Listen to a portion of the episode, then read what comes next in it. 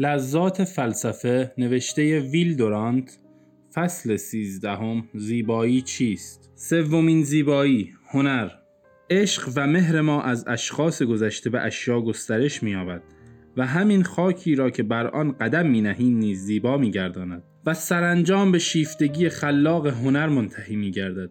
همین که انسان زیبایی را شناخت صورت آن را به حافظه می سپارد و پس از آن از اشیایی که می بیند و می پسندد زیبایی عالی مطلوبی به هم می بافد که به یک نظر همه آن کمالات جزئی را به هم می پیوندد.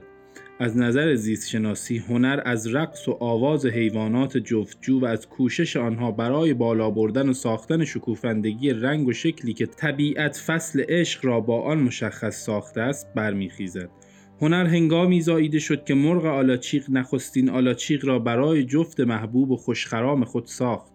از نظر تاریخ هنر در میان قبایل وحشی از نقش تزئینی و لباسپوشی و خالکوبی برخاست. به گفته گروس بومیان استرالیایی در کیسه خود همیشه ذخیره ای از رنگ زرد و سفید و قرمز دارند. در روزهای عادی فقط با زدن لکه های رنگی مختصری بر صورت خود اکتفا می کنند ولی در روز جنگ بدن خود را با نقش های عجیب و غریب رنگامیزی می کنند تا دشمن را بترسانند در روزهای جشن و به هنگام عشق بازی تمام بدن خود را با نقش و نگار می آرایند تا دختران را به خود متوجه سازند. رنگ مطلوب در جنگ و عشق بازی هر دو رنگ قرمز است.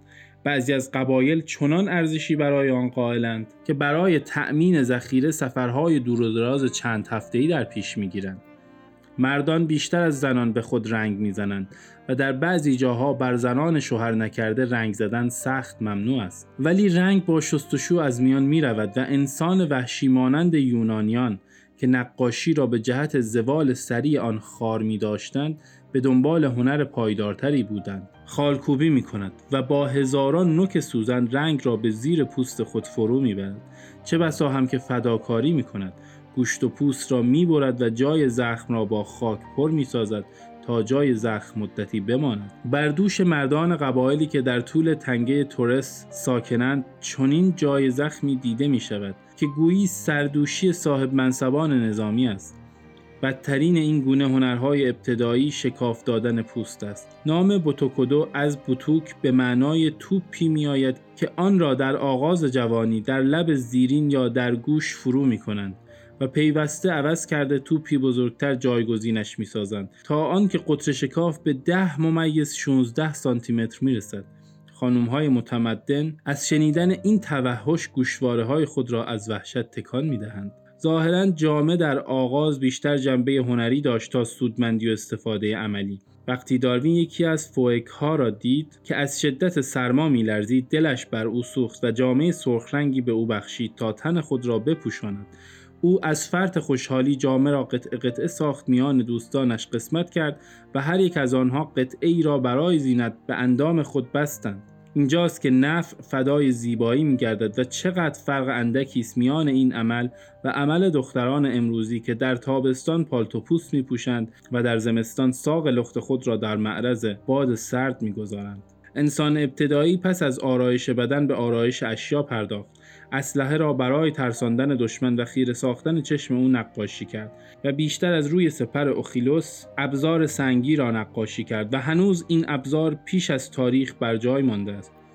انسان اهدهجر دیوار غار خود را با نقش جانورانی که می‌خواست شکار کند یا توتم قبیلش بودند مینگاشت. اگرچه دین منبع جمال نیست ولی مقامش در پیش بردن هنر پس از عشق است. تا آنجا که می توانیم بگوییم به کار بردن ستونهای خشن برای نشان کردن قبور منشأ سنگ تراشی بوده است. با اصلاح هنر و پیشرفت سرستونها مانند شکل سر حجاری شد و به تدریج همه ستون تقریبا به شکل انسان ساخته شد. هرمس در هنر ابتدایی یونان. پس از آنکه بر دقت و صبر هنرمند سنگتراش افزوده شد پیکرتراش در صدد برآمد که کارش را ظریفتر سازد و قیافه خود یا جد مورد پرستش خود را در سنگ به یادگار گذارد و جاودانی سازد. پیکرتراشی در مرحله بالاتر خود با عشق آشنا گردید و از این رو همیشه فیدیاس پیش از پراکسیتلس و جوتو پیش از کوررجو میآیند. آغاز معماری از ساختن گور برای مردگان است. اهرام مصر که قدیمی ترین بنای معماری در جهان است گور مرده است. معابد محراب مردگان و محل پرستش آنان بود. به تدریج مدفن در جوار معابد قرار گرفت. اما هنوز هم در صومعه وستمینستر گور نیاکان در خود کلیسا است. معابد باشکوهی که یونانیان برای پالاس آتنه و دیگر خدایان ساختند از همین مبدع است. و نیز از همین مبدع از زیباترین معماری های جهان یعنی کلیساهای گوتیک که محرابشان مانند مقابر قدیم صندوق آثار متبرکه است. ظاهرا آداب دینی و دسته های جشن و سرور سرچشمه هنر درام است. تا روزگار اوریپیدس شکاک هنر درام در آتن همچنان مقدس بود. آغاز درام جدید که دنیوی ترین هنرهای امروز است در نماز بود و نیز در نمایش های دینی که زندگی و مرگ مسیح را بر مردم قرون وسطا می نمود. حجاری در تزئین کلیساها درخشندگی تازه یافت و نقاشی بر اثر الهام از مسیحیت به اوج خود رسید ولی هنر حتی در خدمت به دین نیز نشان داد که با عشق سری و سری دارد عناصر غیردینی بدنهای موزون و پیکرهای لطیف در مفلسترین و دینیترین نقاشی های عهد رونسانس خود را سرزده جا کردند. مریم به صورت ونوس چاق درآمد و حضرت یحیی به شکل آدونیس خوش اندام و بدن لخت سباستیان مقدس سرمشق نقاشان گردید. پس از آنکه رونسانس از روم به ونیز رفت عنصر غیردینی غالب آمد و عشق بر مستوری پیروز شد. همچنان که هنر دینی برای زنده ماندن از چشمه حیات عشق همت خواست همه داوطلبان ابداع زیبایی نیز چنان کردند. وزن و ایقا پا به میدان نهاد اما ناگهان پایبند عشق شد و آواز و شعر و رقص را آفرید. وزن و ایقا پا به میدان نهاد اما ناگهان پایبند عشق شد و آواز و شعر و رقص را آفرید. تقلید در این دایره قدم گذاشت و در خلق پیکر تراشی و نقاشی شرکت جست ولی عشق جنسی و مهر فرزندی دخالت کرد و موضوع تقلید را تعیین نمود. اگر وزن و تقلید را با انگیزه عشق بیامیزی نه اش ادبیات را در دست گرفته اید اگرچه قایت نقمه الهی دانته نمودن رمز حیات انسانی است اما سرانجام به عشق و تغزل میگراید. این جریان باطنی نیروی عشق بر انگیزنده شوق خلاق هنرمند است. این پیوند در برخی از هنرمندان به شکل آمیزش سریع علایق جنسی و هنر با هم و تکامل آن در می آید و از آن نوابق نوع رومانتیک به وجود می آید. سافو و اسکندر و لوکرتیوس، بایرن و شلی و کیتس و سووینبورن، هوگو و روسو و ورلن، پترارک و برونو و جورجونه، شیلر و هاینو و پو، شومان و شوبرت و شوپن، استرینبرگ و چایکوفسکی همه از این دستند و در آنان قدرت خیال بر عقل غالب است و هنر و علایق جنسی از یک منبع واحد به شدت فوران می کند و هنرمند را همچون شمعی می سوزاند و او را در پیش از پایان دوره جوانی روحن و جسمن می کشد آتش شوق و میل در وجود آنان زبانه می کشد و به همین جهت حساس و عاطفی درد می کشند و نیروی تخیل آنها بیرون از حد و قید است. امور غریب و نامعنوس و افراطی همه جا نظر آنان را جلب می کند شعر و نقاشی و موسیقی و فلسفه عشق آفریده اینهاست. و به همین جهت در نظر هر عاشق دلباخته گرامیند اما هنرمندان دیگری هم هستند که در وجودشان بر تقیان شهوات صدی بسته آن را به مجرای خلق و ابداع انداختند.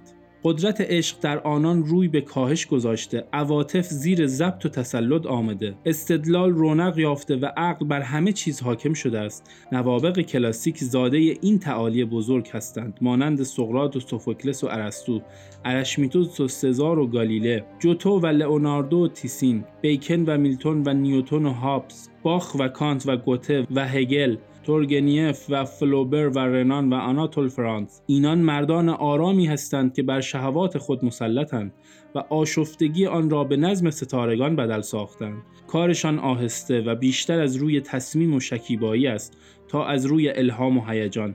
رفتار و گفتارشان از روی اندازه و قیاس است. پیشرفت آنان آرام است و آثاری که پس از سی سالگی آفریدند بهتر از آنی است که پیش از آن ساختند. شهرتشان دیررس است و عموما به سن پیری می رسد. این نوع از حیث آن نیروی قالبی که منبع عام و حاکم کل هر نبوغ است از دسته رومانتیک برتر نیستند و در راه شهوت از این منبع خیلی کم استفاده می کنند و همه را در راه هنر به کار می برند.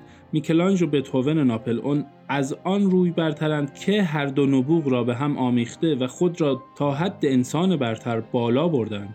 نیچه می‌گوید نبوغ انسان زالوی او است. یعنی خون او را میمکد و شعله نبوغ وجود او را میسوزاند. اما عشق نیز همین کار را می کند و اگر عشق و نبوغ هر دو به جان کسی بیفتند گفتارش پر از هیجان و درخشندگی خواهد بود. اما صدایش زود خاموش خواهد شد. سرچشمه هر نبوغ و جمال و هنر آن نیروی خلاقی است که پیوسته نسل انسان را تجدید می کند و جاودانی حیات را تأمین می سازد. برای ارتباط با ما آیدی صوفی underline کاپل را در اینستاگرام جستجو کنید.